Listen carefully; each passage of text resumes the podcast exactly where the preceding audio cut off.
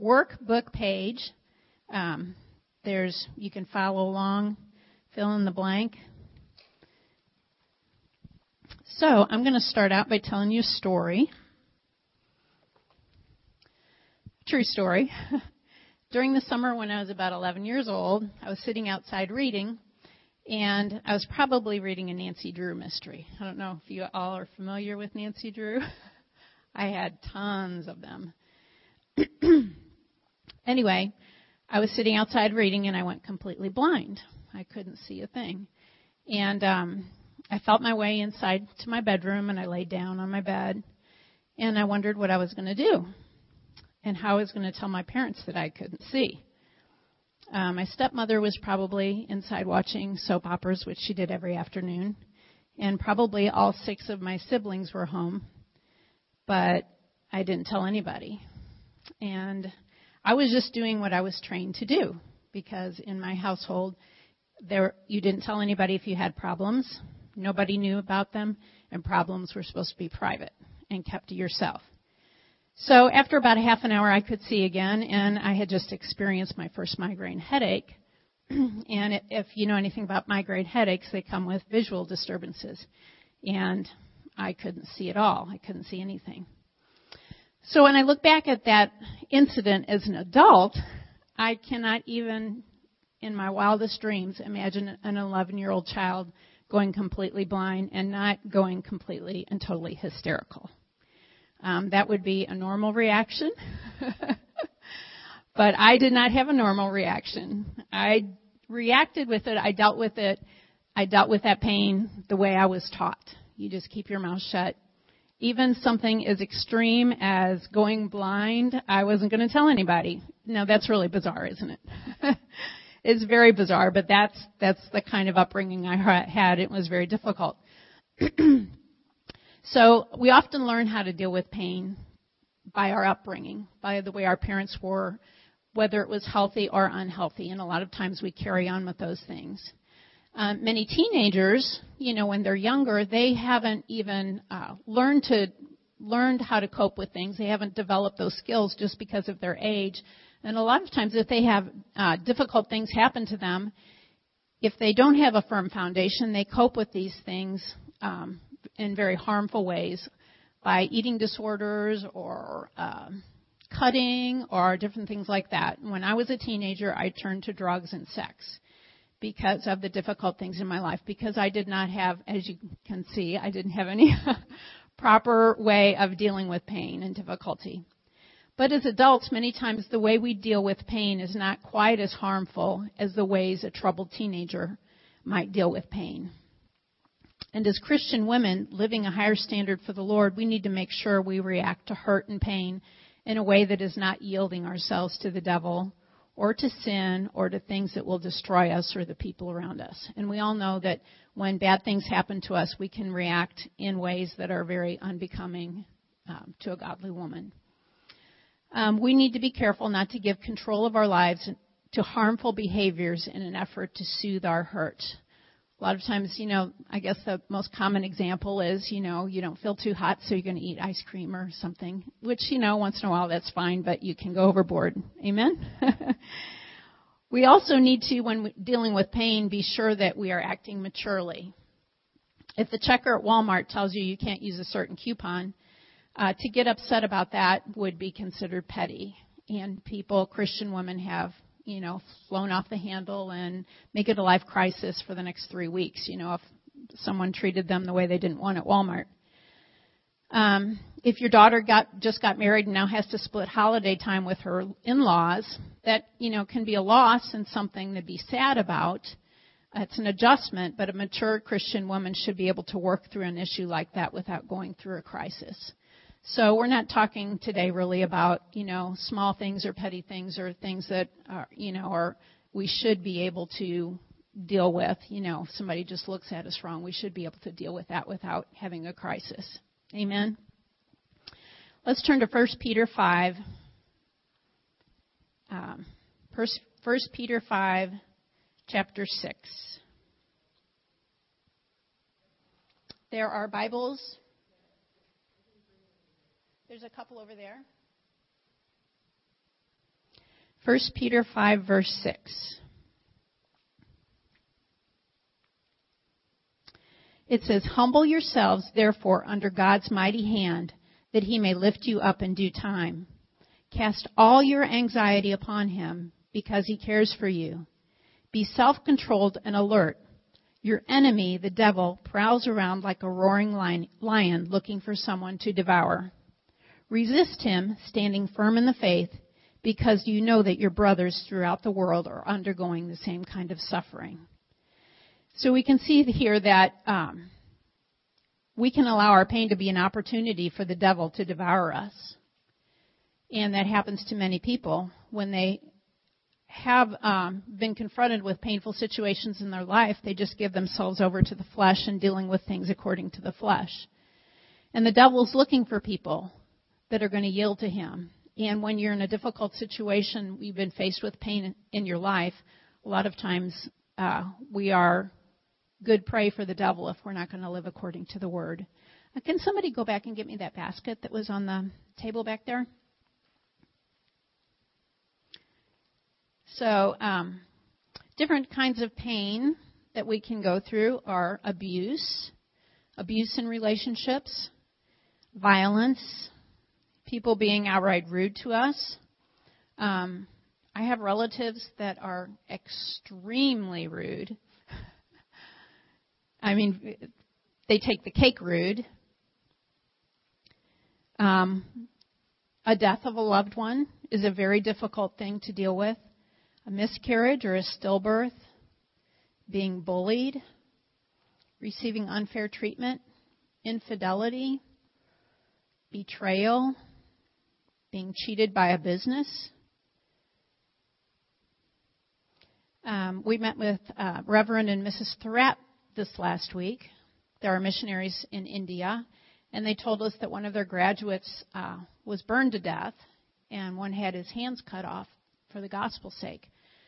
And when we have, you know, little things go wrong with us, we need to keep that kind of thing in perspective, you know, that those people are really suffering pain. So I'm just going to read some of these off. Different ways that we um, uh, experience pain in our life. Uh, intentions being misunderstood, prayers seeming to take so long to be answered, uh, death, rejection, and divorce, loss of a loved one. When I realized I've caused someone else pain, either by my actions, words, or lack of putting my mother in a nursing home and watching Alzheimer's debilitate her?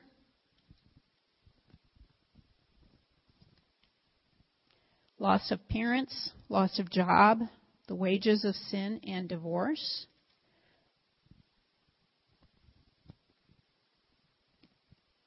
Lost my sister, lost my sister to lung cancer several years ago. I really miss her. and um, husband committing adultery. Those are very harmful things, hurtful things, aren't they? Very, very hurtful things, and they're things that that um, we all have to deal with. Maybe not all all of us have to deal with all of them, but uh, a lot of times, like I was telling them before um, before we got started, when you're younger, you have a dream about how your life is going to be and you really honestly think that it's going to be pretty doggone good, you know, that you're not going to have all those problems that other people have, but as you step along in life, you find, you know, you do have problems. Things do go wrong, unfortunately. Um, can you guys think of some unhealthy ways to deal with hurt and pain? Withdrawal, that's very good Taking it out on others. That's very good. Uh, it's not very good to do, but it's a very good answer. Venting all the time. Very good. Anger and bitterness. Drugs and alcohol. Overeating. Suicide. I'm going to read what I have down here, and some of the answers that you gave me are in here. uh, shutting down emotions, holding it all inside, um, eating disorders, cutting, anxiety disorders, depression, yelling, anger, rage, violence, resentment, bitterness, drugs, alcohol, food, smoking, acting out sexually. Um, I don't know if you've ever noticed, but a lot of times when really young teens start using way too much makeup, or really young teens dyeing their hair all the time, it's usually a sign that there's something wrong with their home life. Uh, the gothic, a lot of times when kids, young girls go gothic, you know, with their clothes and makeup, their hair, usually is a sign that they're hurting in some way. Uh, another unhealthy way to deal with pain and hurt is spending money because, you know, if we buy something, it makes us feel better. And another way, unhealthy way to deal with hurt in our life is control. And a lot of times, um, you know, if you if you read into it, people you know that know a lot more than I do say that things like eating disorders and cutting and stuff are all about controlling your emotions. Um, every person is different, and every situation is different. One person could have you know a loved one die, and it might take them you know five years to really get their feet back on the ground. Another person might have a loved one die, and in a few days they're feeling you know back on their feet and uh, everybody is completely different, so there can't be, you know, any rules like if this happens to you, you should be better in, you know, three weeks. That just doesn't happen because everybody is totally different and everybody experiences the hurt differently. So in every situation, we have to be led by wisdom, by the Word of God, and by the Holy Spirit.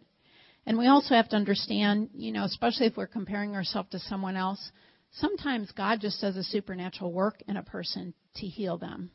And other times it's hard, hard, hard work to get over something. And I think, you know, most of us have experienced times when, you know, something happened and we just felt God's grace helping us through. And other times something bad happens and we just have to fight to keep our head above water. And that's just, you, that's just the way it is. Sometimes God just moves in supernaturally and helps us, and other times He helps us through the struggle that we go through. Um, there's two really, really, really important scriptures to remember when we're dealing with things. One is Psalm 34:18. These aren't the only ones, but they're just two important ones to remember. Psalm 34:18. It says, "The Lord is close to the brokenhearted and saves those who are crushed in spirit." So no matter what you're going through and no matter how bad it is, the Lord says he's going to be close to you. Psalm 34:18 it says the Lord is close to the brokenhearted and saves those who are crushed in spirit. So if you're brokenhearted or if your spirit is just crushed, God promises that he's going to be close to you. And we need that closeness to him. The other one is Luke 4:18. Luke 4:18. Now this is Jesus talking and he says, Jesus says, the Spirit of the Lord is upon me because he has anointed me to preach the gospel to the poor. He has sent me to heal the brokenhearted, to proclaim liberty to the captives and recovery of sight to the blind, to set at liberty those who are oppressed. So God put the Holy Spirit upon Jesus so he could heal us if we're brokenhearted. God sent Jesus to proclaim liberty to us if we felt, feel captive by hurt and despair and depression. He's, God sent Jesus to set us at liberty if we feel oppressed. Isn't that awesome? So God is always there to minister to you no matter what is going on with you, no matter how hurt you are, how, no matter how down you are, God is always there to minister to you. So we're going to look at an example, a Bible example of somebody who was in a lot of pain. We're going to look at King David. We're going to look and see how he dealt with hurt and see what we can learn from him. Uh, he had a lot of pain caused by his family. Can anybody identify? Yes. sometimes that can be the worst kind of pain and hurt that you can have is hurt that comes from your family. Um, sometimes it's intentional, sometimes it's not. There's a lot of times that you're hurt deeply by family members that they're not saying, "Well, I'm going to go hurt so and so." It's just part of human relationships that your feelings to hurt, and that people a lot of times act very unlovely to each other, and um, and it's kind of thing that we have to deal with. So I put Psalm 42 on the back back of your sheet in case you want to write notes along while I um, go through this. Anyway, Psalm 42, it's thought to have been written by King David. Uh, King David was well acquainted with pain. These are some of the things that happened to him. He had a young child die because of his own sin. He had his oldest son, Absalom, arrange the murder of another son who had sex with uh, a stepsister. Now that sounds like a pretty messed up family, doesn't it? Very, very hurtful. Think about it if that happened to your own family, in your own family, your own children, your own relatives, your own brothers and sisters. That would be very difficult. And then Absalom was estranged from David for years, and it broke David's heart. Absolutely broke his heart. Then his son Absalom, who had murdered uh, his stepbrother, overthrew David as king, and then David had to go into hiding as a fugitive. Now that is a lot more pain on top of pain on top of pain. And it's believed that he wrote this, Psalm 42 and 43, during this time, and both Psalms are very similar. So let's start. As the deer pants for streams of water, so my soul pants for you, O God. My soul thirsts for God, the living God. When can I go and meet with God? And this is really, really good because David goes to God with the thirst for God. David didn't go to God about my wretched, horrible son. Why did he do this to me? Why did he do this to me? He went to God hungry for God. He wanted God to fill the hurt, God to heal the pain on the inside of him, God to fill that longing he had on the inside of him. And just think, you know, um, we have we have a lot of deer at our house, and uh, one time, uh, every once in a while they run through the yard because they get startled. But one time they were actually really running through the yard because there were two uh, mastiff, bull mastiffs. I don't know where they came from, but they're big dogs, and they were chasing the deer.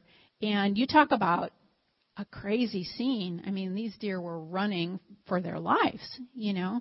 So just think of a deer running from a wolf or, or a dog or whatever, how thirsty and how hot that deer would be.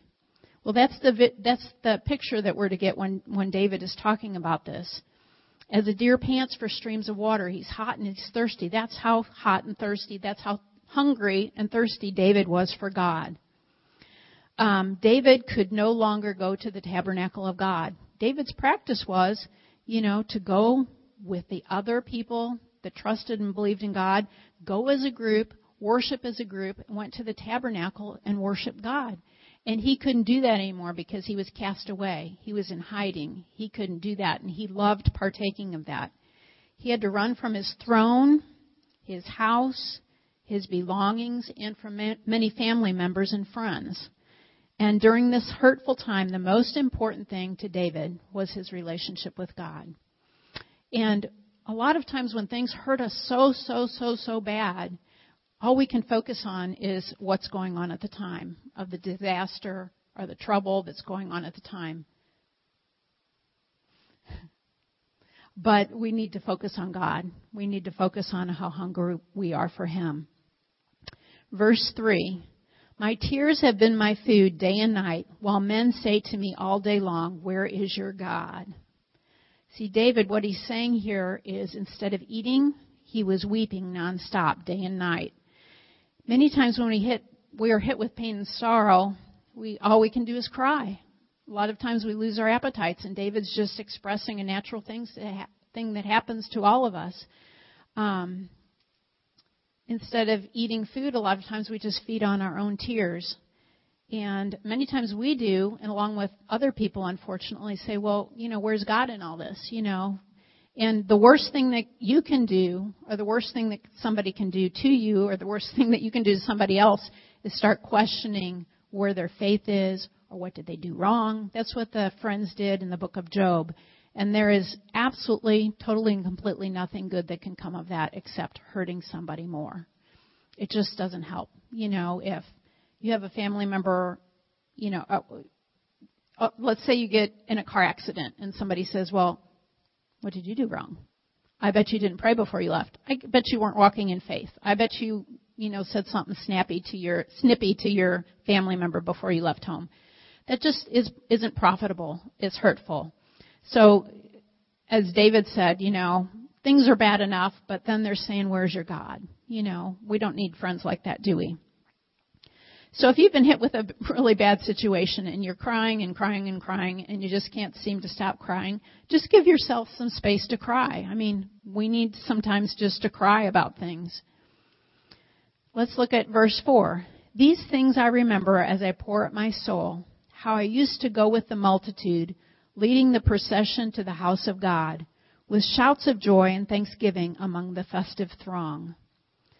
David here isn't mourning about the loss of his throne, the loss of his riches. He's mourning over a closeness that he feels he's lost with God because he can't go to the tabernacle and worship with God's people. You know, we have something really awesome in the New Testament time is that we don't have to go to a certain location to worship God. We can worship God wherever we're at. God is on the inside of us, and so we can we don't have to experience that loss. But you know, just think about if you were living in you know uh, Indonesia or parts of Africa or or you know Turkey or Greece or just a multitude of countries around the world. Just getting to you know the, the house down the street that is acting as a church is almost impossible. You know, and those people long for that. They're hungry for God. And um, those things, you know, our yearning for God needs to be a lot more important a lot of times than, than what we're suffering because He's going to be our answer. He's the one that is going to satisfy that, that hurt, heal that hurt on the inside of us. Um, David loved to go to the tabernacle, which at that time was a tent, and worship God with all of the others. It was a part of his life, and he missed that really badly. He missed worshiping together with joy. He was remembering the way it was before the hurt happened. The verb there is a present tense ver- verb meaning I will remember. So in other words, he, he's not just saying, oh, I remember how good it was in the past, you know, da da da da. He's saying, I'm going to remember how wonderful that was. I'm going to remember the longing and I'm going to remember the joy that I had in a way that was um, conducive to healing in a way that, you know, left a positive thought in his mind and not a negative one. Do you understand what I'm saying? In other words, well, take it with a, a, a, the loss of a loved one. A lot of times we can, you know, if we lose a loved one, we're going to say, oh, you know, I miss them so bad, I miss da da da da da, and make it a negative thing instead of, I remember how wonderful that person was. They were such a blessing to me. They did this, this, and this. You know, you can see the slight change in attitude can make all the difference in the world. So it's good to remember. He was trying to do something helpful. David was thinking of a good memory, a good time. Now, verse 5. Why are you downcast, O my soul? Why so disturbed? And that word disturbed means agitated, troubled, or anxious in mind. Why are you so disturbed within me? Put your hope in God, for I will yet praise him, my Savior and my God. My soul is downcast within me, therefore I will remember you in, in, from the land of Jordan, the heights of Hermon, from Mount Mizar.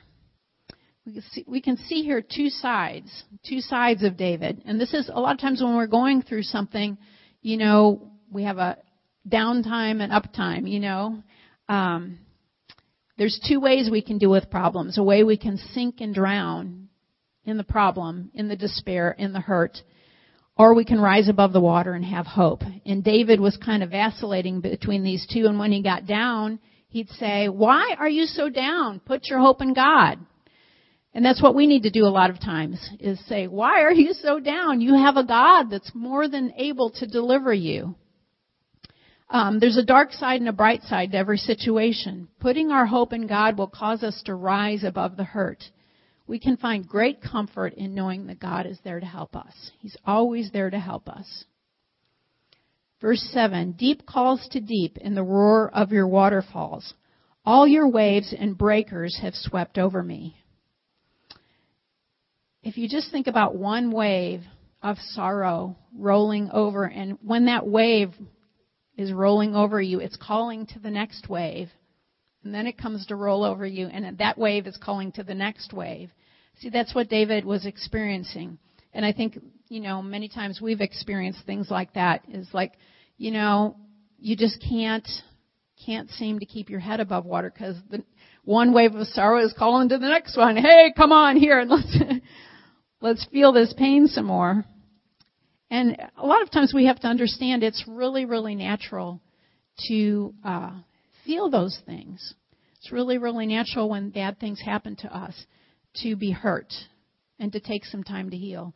And it's really important to allow yourself to do that.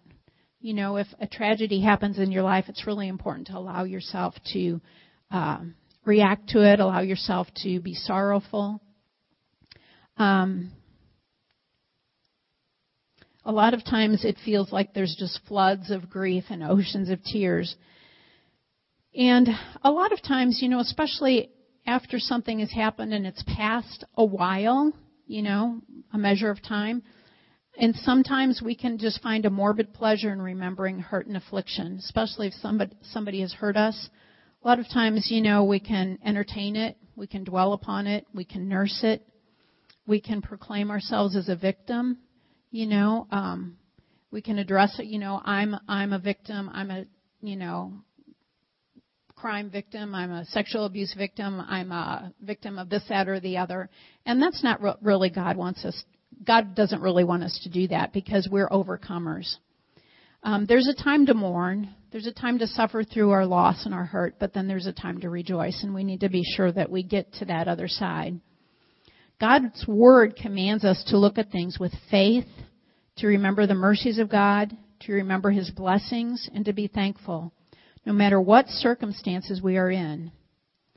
All of our burdens are to be cast upon Him. We're commanded to be joyful and of good cheer. You know, there, not this year, but, you know, in the preceding couple years, there have been a lot of natural disasters. And a lot of people um, have had things just stripped away from them. You know, all of a sudden. I don't know if you all saw the story on the news last night about Hannah Hull. She was our Heart's Desire lady in November, and they had a news. I put it on a, the Facebook page. They had a news story on her last night on Channel Five News, and you can go to the website and, and uh, listen to it. But um, her mo- her mother was taken away from her. I mean, just in an instant, her mother was taken away from her her health was taken away from her. Um, she, you know, her jaw was broken in several places. She was, she lost most of her teeth. She, you know, uh, has no, had no home. I mean, just everything was taken away from her. She was in the hospital for 45 days. But that little girl, I mean, she just, the joy of the Lord was her strength. And it's amazing to see what God has done in her life. And when, you know, I'm sure there was a great deal of sorrow that that little girl went through, but there was also a lot of healing that she's been through, and God has helped her to recover.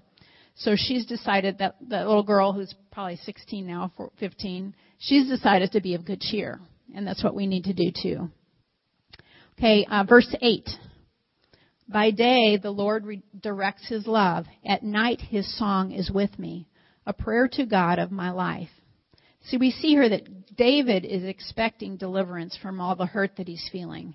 He knows that God has not abandoned him. Day, day and night, that term there, you know, you know, um, talking about day and night shows that David knows that God is with him at all times during the day and during the night. There's no time that God is not with him. David would not allow the hurt that happened to him to pull him away from God.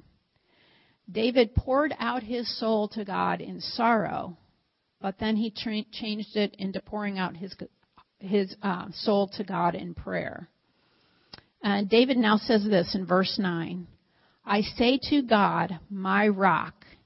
And what that really means is my defender, my deliverer, my helper, and my savior. Why have you forgotten me? Why must I go about mourning, oppressed by the enemy? See, David, you know, is kind of like vacillating back and forth and back and forth. And that's what we do a lot of times when we're in, when we're hurt very badly. You know, yes, God's my rock, but why did they hurt me so bad? Yes, God's my rock, but why did my house burn down? You know, we, we and that's kind of like a natural thing that, that human beings do. We kind of go up and down. And that's what David is doing here. But we may feel like God has forsaken us, but that's always a mistake. It's always a mistake when we feel like God's forsaken us. God will never leave us. He'll never forsake us. And we don't have a choice about the emotions we feel when something bad happens, but we do have a choice in what we do with those emotions. Amen. Verse 10. My bones suffer mortal agony as my foes taunt me, saying to me all day long, Where is your God? See, here David is telling God how he is feeling because of Absalom's treatment of him we need to go to God and tell him how we feel. We need to go to God. We don't necessarily need to tell everybody on the block or everybody in our family or everybody at work. We need to go to God and tell him how we feel. There's absolutely nothing wrong with telling God how upset we are, how mad we are, how angry we are, how hurt we are, because He's the one that is going to comfort us and He's the one that's going to help us. It's good to tell Him how you feel. Uh, verse 11. Why are you downcast, O my soul? Why so disturbed within me? Put your hope in God, for I will yet praise him, my Savior and my God. See, David is scolding himself. You know, why are you doing this? Why are you so down in the dumps? You know, your family may have, you know, thrown you out of the, out of the castle, but God is there for you. Your hope's in God. So you don't have to worry about those other things. In a Bible commentary called Barnes Notes, it says, David corrects himself for being down in the dumps and for dwelling on the problem and reaches for the true source of comfort to the hurting, the living God, and his mind is calm. Why should a man be sorrowful when he feels that he has a God? Why should his heart be sad when he can pour out his sorrows before him? Why should he cast why should he be cast down and gloomy when he can hope? Hope for the favor of God here. Hope for immortal life in the world to come. So I think that's good. Amen.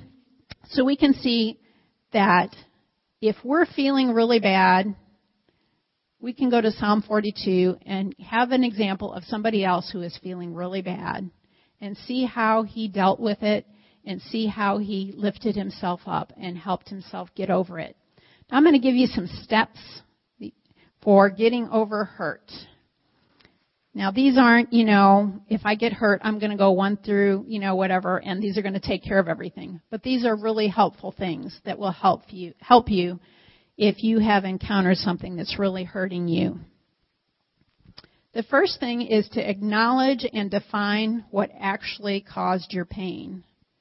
Acknowledge and define what actually caused your pain. I found that um, sometimes we don't even realize what's going on. We kind of have to figure it out. Sometimes we get upset, cranky, uh, and depressed, and we don't really understand what's going on. And so a lot of times we have to just look at ourselves and see, you know, what what's caused this to happen. Um,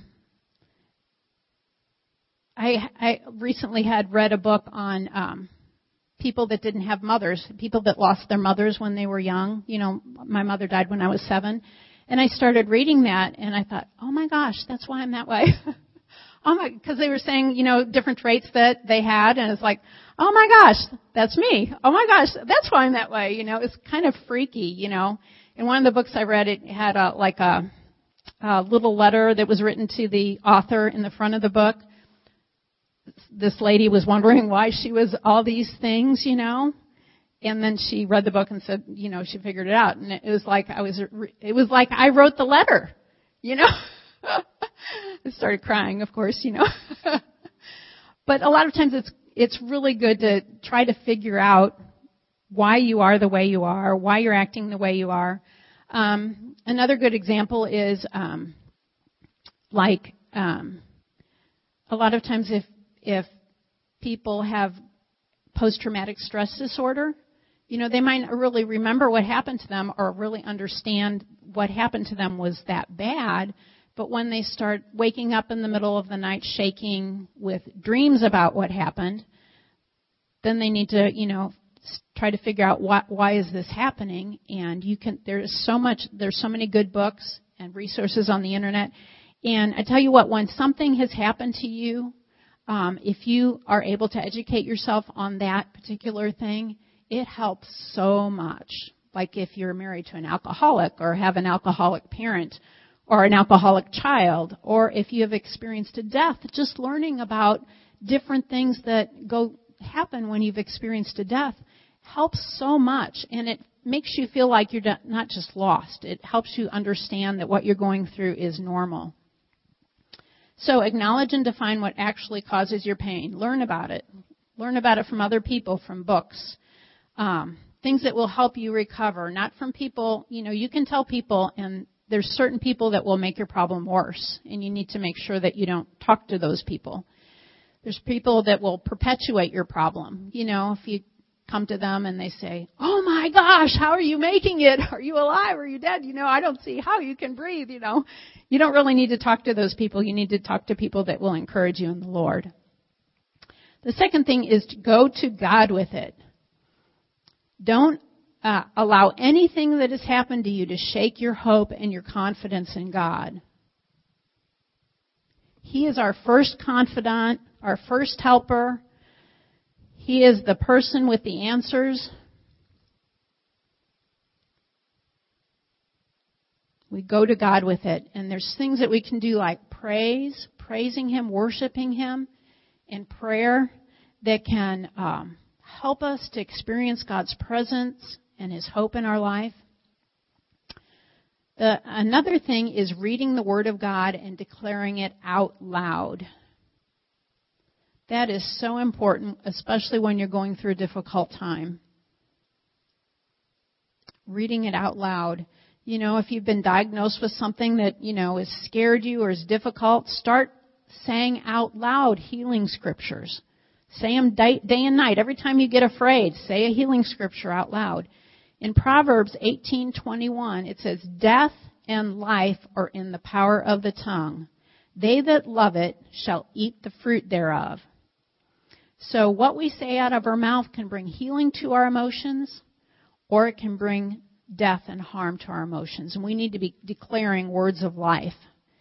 And if you're speaking God's word, it's always going to be words of life for your for yourself. Prayer and the word of God are, are just the best medicine for any kind of hurt that you have.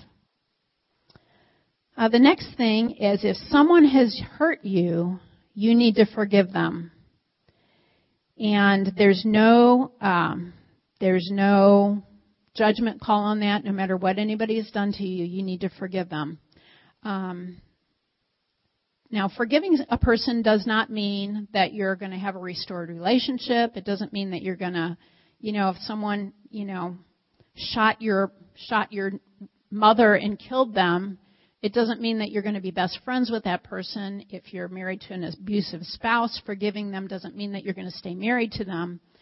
But it means that you've let it go and let God be the judge, not you. And you've, you, you release that hurt. Um, let's look at Matthew 5:43.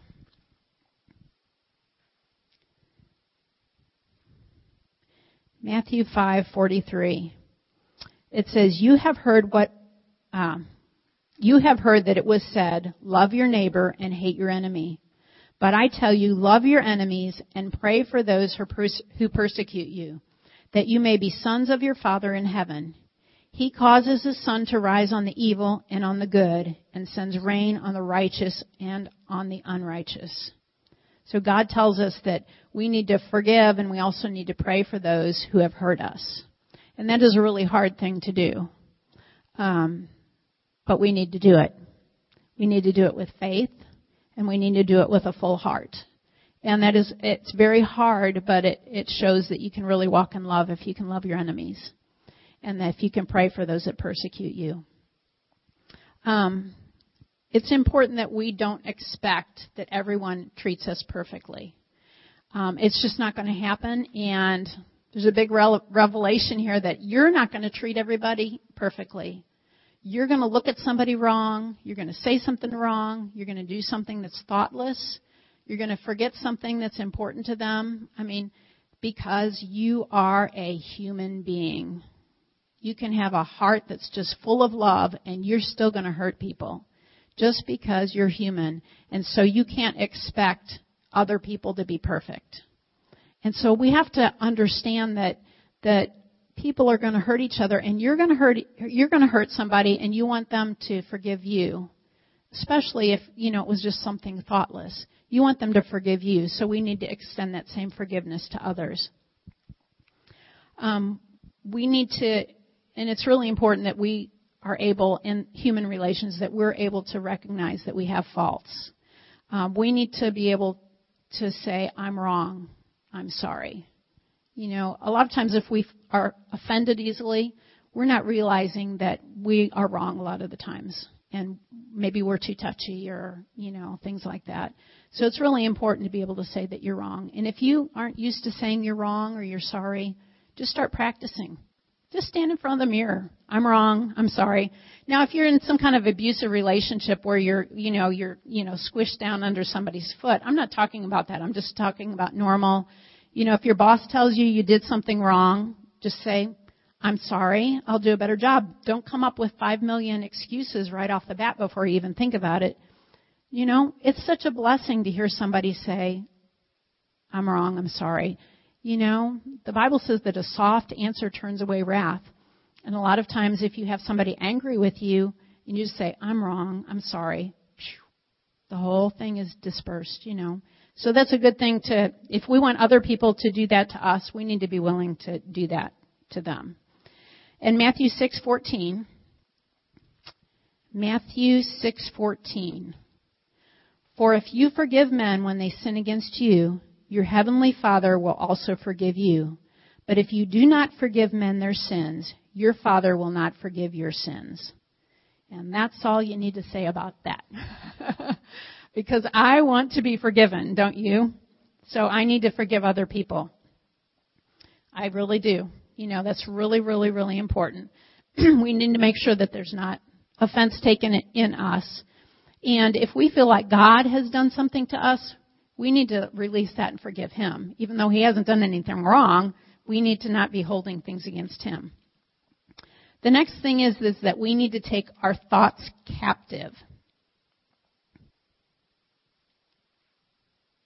Because when we are faced with a painful situation, a hurtful situation, our mind can go absolutely berserk. Let's go to Philippians 4, verse 8. And this can be a real job. It takes a lot of fortitude and a lot of uh, thought to think right. It says, finally, brothers, whatever is true, whatever is noble, whatever is right, whatever is pure, whatever is lovely, whatever is admirable, if anything is excellent or praiseworthy, think about such things. Whatever you have learned or received or heard from me or seen in me, put into practice, and the God of peace will be with you. So if we want peace, we need to be thinking about good things. Amen. You know, um, there's so many different hurtful and harmful and difficult things that can happen to us. It's hard to use examples because there's so many different things.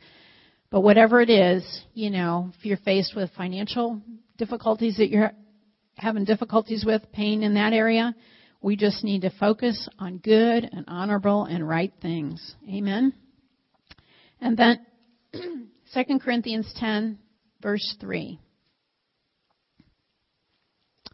2 Corinthians 10 verse 3. For though we live in the world, we do not wage war as the world does. The weapons we fight with are not weapons of the world. On the contrary, they have divine power to demolish strongholds. We demolish arguments and every pretension that sets itself up against the knowledge of God, and we take captive every thought to make it obedient to Christ. And we will be ready to punish every act of disobedience once your obedience is complete.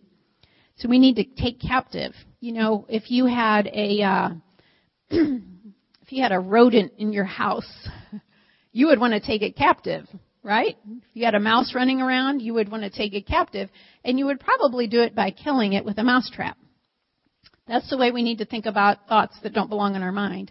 We need to kill those thoughts like we'd be killing a mouse with a mousetrap. We need to take those thoughts captive and take, make our mind obedient to Christ.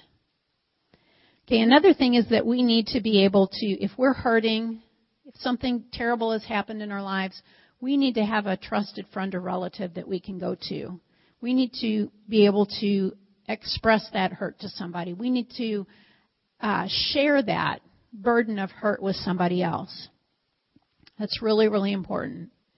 And it's really important to make sure that that person will encourage you in the Word of God. And it's also very, very important for your own good to make sure that that person is not a gossip. And a good way to judge that is if a person tells you about somebody else, they're going to tell somebody else about you. So whatever, if you have something private that you're really struggling with, or, you know, even something that everybody knows about that you're struggling with and you want to talk to somebody, make sure they're not a gossip. Because then everybody will know the way you're feeling and you just don't want that. And also, just remember that everybody, every best friend, every relative, everyone has a limit on how much they can listen to. So if you're having the same problem you have the same problem now and then you have it next month and six months from now and a year from now and ten years from now, people are not going to want to listen to you if you if you're not going to get better, if you're not going to recover. So make sure that you're working toward recovery and make sure you don't wear out people. You know, um, I think that you've all experienced somebody who's not going to get over something, and they're going to talk about it, and the problem just grows and grows and grows over years. Have you all I know I have, that people, they're not going to listen to godly counsel. They're not going to listen to encouragement. Um, they're just going to keep on. Make sure that I, we all need to make sure that we don't do that. We need to be working toward healing in whatever situation it is. Um, we need to stay away from people that are encourage us to continue on in our hurt. If uh, if you told somebody, you know, uh, you know, Sally Smith hurt my feelings and they and they go, "Oh my gosh, Sally Smith hurt your feelings. She hurt my feelings too. You know, she's always hurting everybody's feelings. She is such a crab, blah blah blah." That person isn't encouraging you to get better. Are they? They're perpetuating the problem and then you're going to feel so justified in the way you feel because, you know, she's hurt other people so, you know, it's not me, it's her. we need to, you know, if we had, you know, Sally Smith hurt my feelings, you need to tell somebody and that person needs to say, well, you know, what happened? Well, let's go to Sally Smith and let's, let's get this straightened out, you know, and that usually will shut somebody up because, you know, they don't want, they either don't want it straightened out or they're the ones that were at fault a lot of times. So we need to, we need to share things with people that are going to actually encourage us. Um, refuse to be identified as a victim. And be really careful, like, um, like uh, just an example is a subject of anorexia. That is a that is a problem that happens when people are filled with hurt, a lot of times from their upbringing, and that's just the way the hurt comes out. But do you know there's actually websites on the internet that support people to stay anorexic? So you need to be sure that whenever you're going to look for help, it's actually help to get better, not help to stay in your your difficulty. Some people find a great deal of help if they write down how they feel. It's called journaling. A lot of times that helps a lot of people get things out. And it's a way to get things out in a more private and personal way. A lot of times you can write down things that you maybe wouldn't tell anybody, but you write it down and you feel like you've gotten it out. And then there are times that you really do need to have some kind of Christian or pastoral counseling for help. And it's really important to understand that um, things that happen to us, a lot of times it just, it really does take time to get over. And some things, um, you recover from them, but maybe the hurt of them could last a whole lifetime. Say if you had a child that died, you know, you would, I mean, you're not, you might recover from that, but you'll always miss that person. You know, um, you'd always, you know, be sad that they were gone. It's not like you'd be happy that they were gone, especially if it was someone that died before their time. But understand, give yourself give yourself a chance to heal from things. Don't, you know, feel like somebody died or my house burned down or somebody stole everything I had and, you know, tomorrow I'm supposed to be just perfect. Give yourself time to recover from things. No matter what happens to you, the Bible says that you're an overcomer. You're victorious and you need to walk in that. So, one last scripture, 1 John 4 4. 1 John 4 4, it says, You, dear children, are from God and have overcome them, because the one who is in you is greater than the one who is in the world. So no matter what happens, we have the greater one that lives on the inside of us. So I have one last story. last fall I had lunch with two of my cousins who are my same age, and when we were kids, we always, you know, whenever we were in Perryville, which is where we went usually, we all played together because we were the same age, two girls. And I hadn't really talked to them in, in many, many years because one lived in Iowa. Um, but we were eating lunch last fall, and they just kept looking at me funny. Like, just looking at me funny and staring at me funny, and, and it was kind of weird. And finally, one of them said, We're just so surprised that you're happy and normal. And it really took me back. And it was like, it, you know, they said, um, we know what life was for you and didn't know what you were going to be like when we got here. And uh, then they started telling stories about me when I was a kid, you know, how I'd be covered with welts and how I always had to care for my younger siblings while my parents would sleep late or whatever, and how one of their families tried to adopt me. I, I had forgotten about that, but I remembered it. To get me out of the house, you know, to get me out of my home um, it kind of hit me like a ton of bricks because, you know, I, it's been so long since that happened. And, you know, I'm kind of detached from it, but I think about that poor little girl that they always, my name was Cinderella. They always called me Cinderella because I did all the work. and I had a wicked stepmother. I know all those things that happened, but God healed me of that hurt the moment I got saved. The moment I gave my life to God, I was instantly healed of all that.